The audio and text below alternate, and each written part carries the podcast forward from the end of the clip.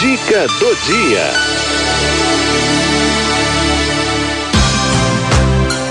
Saúde na terceira idade.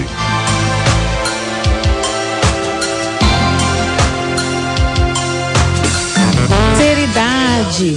Olá. Ah, deixa eu mandar um abraço é pro meu amigo Cláudio Fontana, saudade dele, da Malu, né? Beijo grande. Ele fez essa música aí com tanto carinho, né? Pra melhor idade, ó. E hora de chamar então ele, doutor Luiz Eugênio Garcês Leme, que é geriatra, atende no Hospital das Clínicas, ele que é professor da Faculdade de Medicina da U S P e também, né, atende aqui a gente no nosso programa Em Família. Doutor Luiz Eugênio Garcês Leme, boa tarde. Boa tarde, dona Cidinha. Boa tarde aos ouvintes da Rádio nove de Julho. Tudo bom com o senhor? Graças a Deus, tudo bem, dona Cidinha. Eu também, tudo bem. Já está se preparando para dois mil e vinte e dois? Bom, a gente precisa começar a se preparar um pouco antes, né? Eu acho que todos já estão, mais ou menos. É. Tá aí, já, já preparando uma, aí o que que eu penso, como é que vão comemorar a passagem de ano, com, como, se, como é que vai conseguir, se vão conseguir estar com os filhos e netos, uhum. ou se, se vai ter alguma outro tipo de, de atividade, né? Mas acho que todo mundo um pouquinho já está já tá preparando, né? Acho que sim, né? E é sobre isso que o senhor quer falar hoje? É sobre isso. Eu acho que a gente pode começar a pensar um bocadinho, né? É, obviamente é um tema grande, a gente ainda pode voltar a falar nisso depois, mas ao preparar o ano novo, ainda mais no momento como nós estamos, né? É importante, pode trazer um monte de benefício para cada um de nós, do meu caso e dos ouvintes, que somos mais velhos, e, e trazer também um benefício para toda a comunidade, né? Uhum. Então acho que a gente podia pensar como é que a gente pode já começar uma programação para o ano novo, né?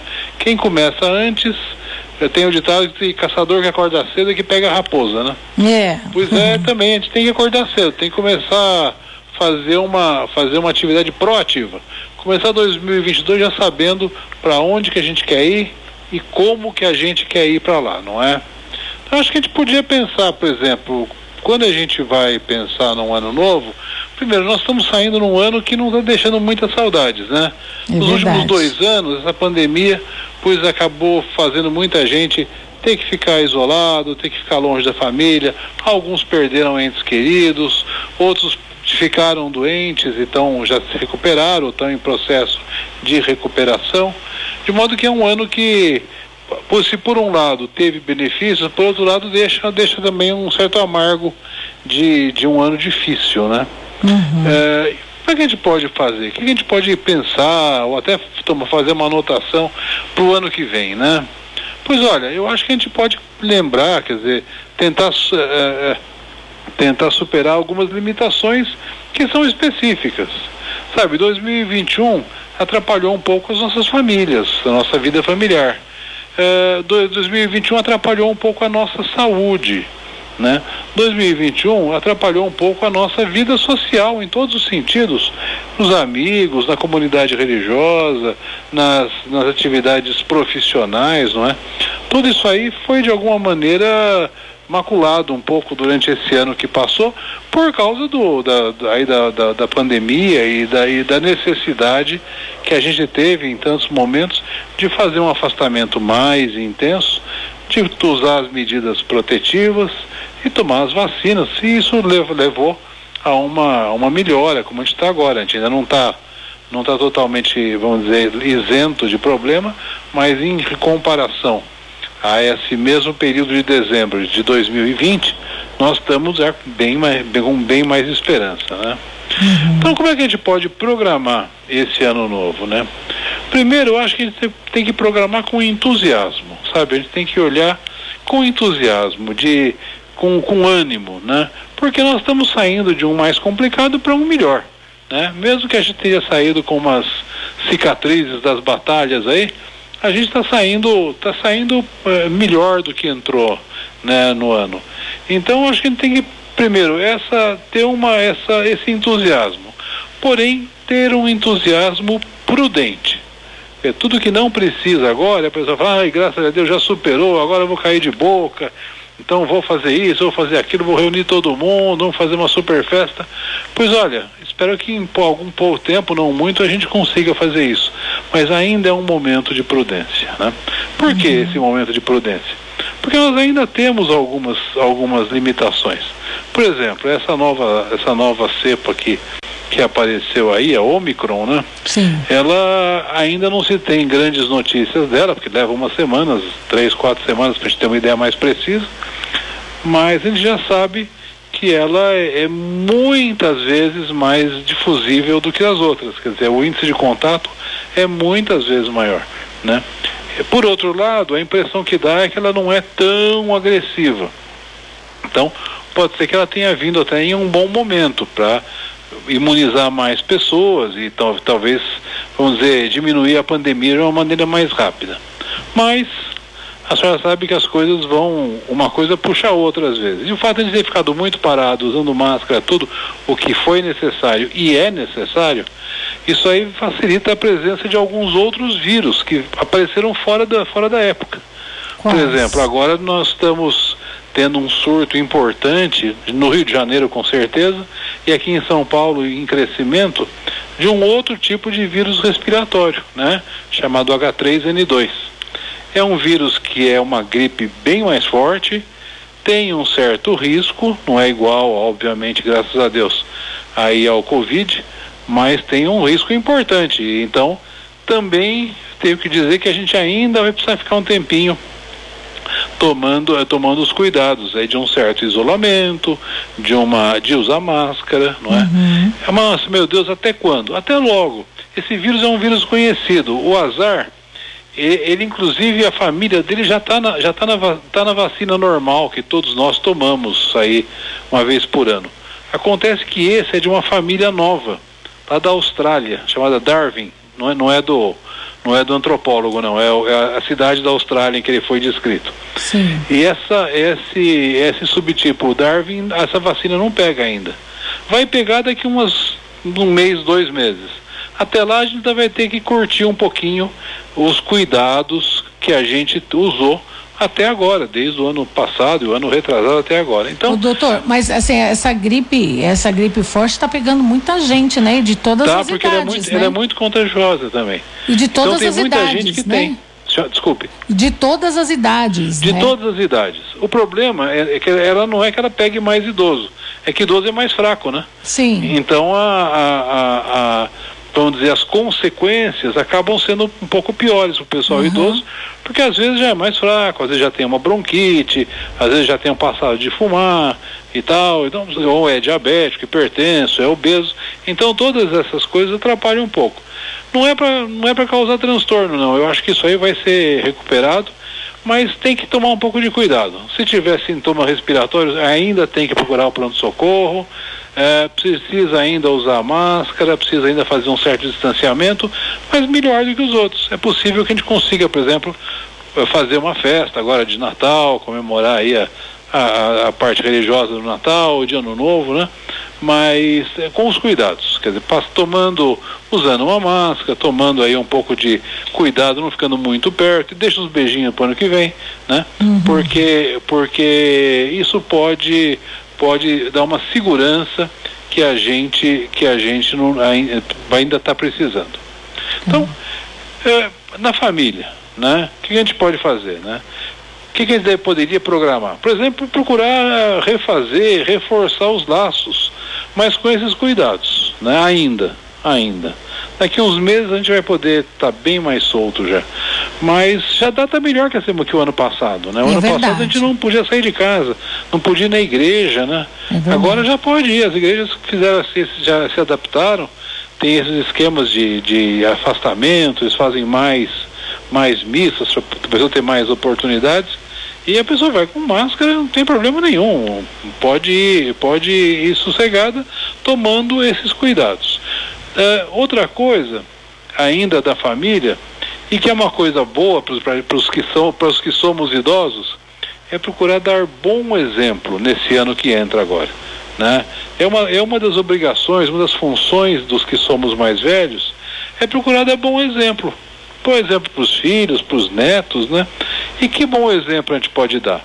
Pois olha, eu acho que a gente pode primeiro dar um bom exemplo de otimismo, porque uma das, uma, talvez a pandemia, a pandemia mais importante que esteja por aí é a pandemia do pessimismo, né? As Verdade. Pessoas ficaram sofrendo aí há algum tempo e, e com isso acabaram se, se tornando negativas, e que tudo, nada tá bom, tudo tá errado, uhum. sempre vai para pior. Isso, o idoso precisa tomar cuidado para ele não passar essa ideia, porque isso estraga muitas vezes a alegria natural de um neto, ou a esperança de um filho, de uma nora, não é? Então procurar ter uma visão positiva, mesmo com os sofrimentos, né? Os sofrimentos estão aí para o nosso crescimento interior, eu acho que é isso aí mesmo. E ter, e ter, uma, ter uma, um otimismo, né? E ter, desenvolver a virtude da fortaleza, né?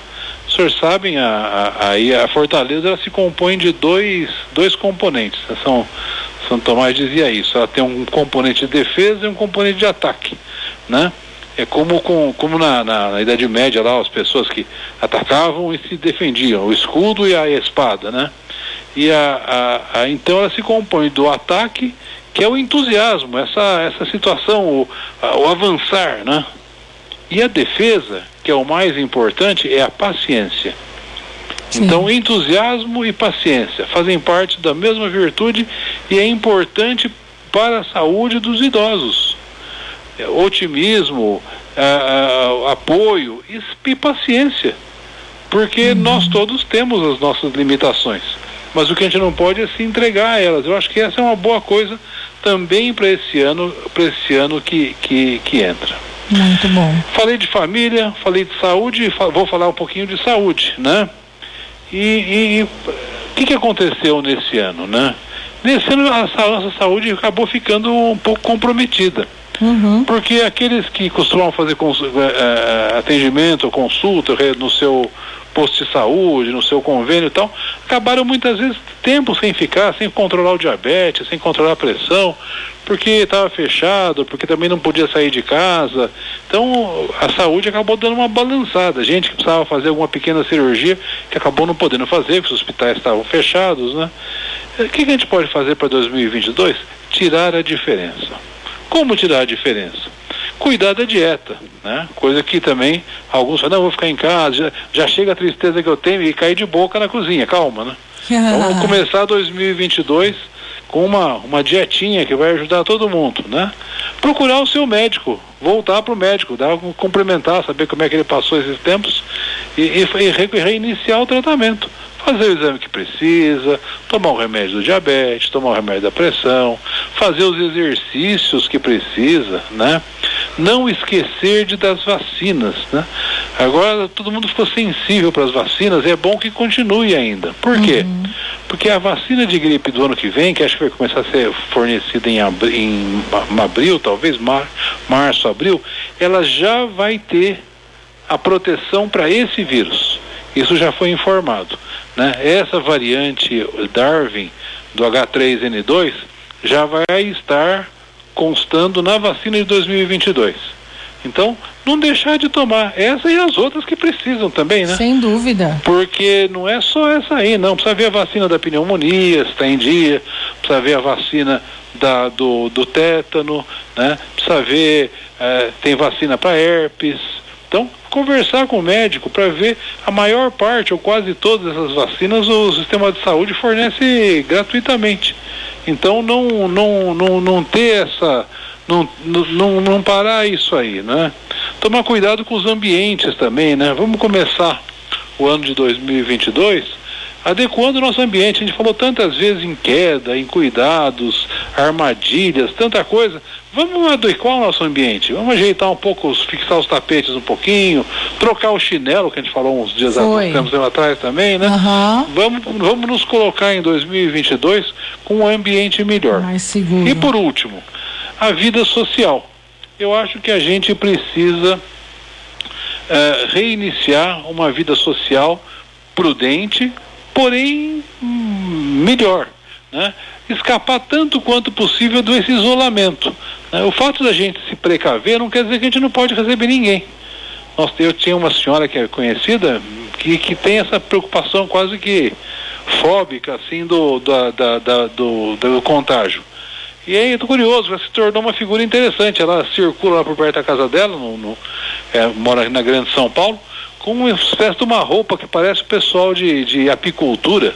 Ai, meu com Deus. Um uhum. macacão, um capacete Sim. na cabeça. Ela se tornou uma figura popular, não é? Uhum. Quer dizer, é óbvio que ela tem um problema psiquiátrico junto, mas de qualquer maneira, vamos escapar dessa visão assim, fóbica, assim, essa expressão tão temerária, né?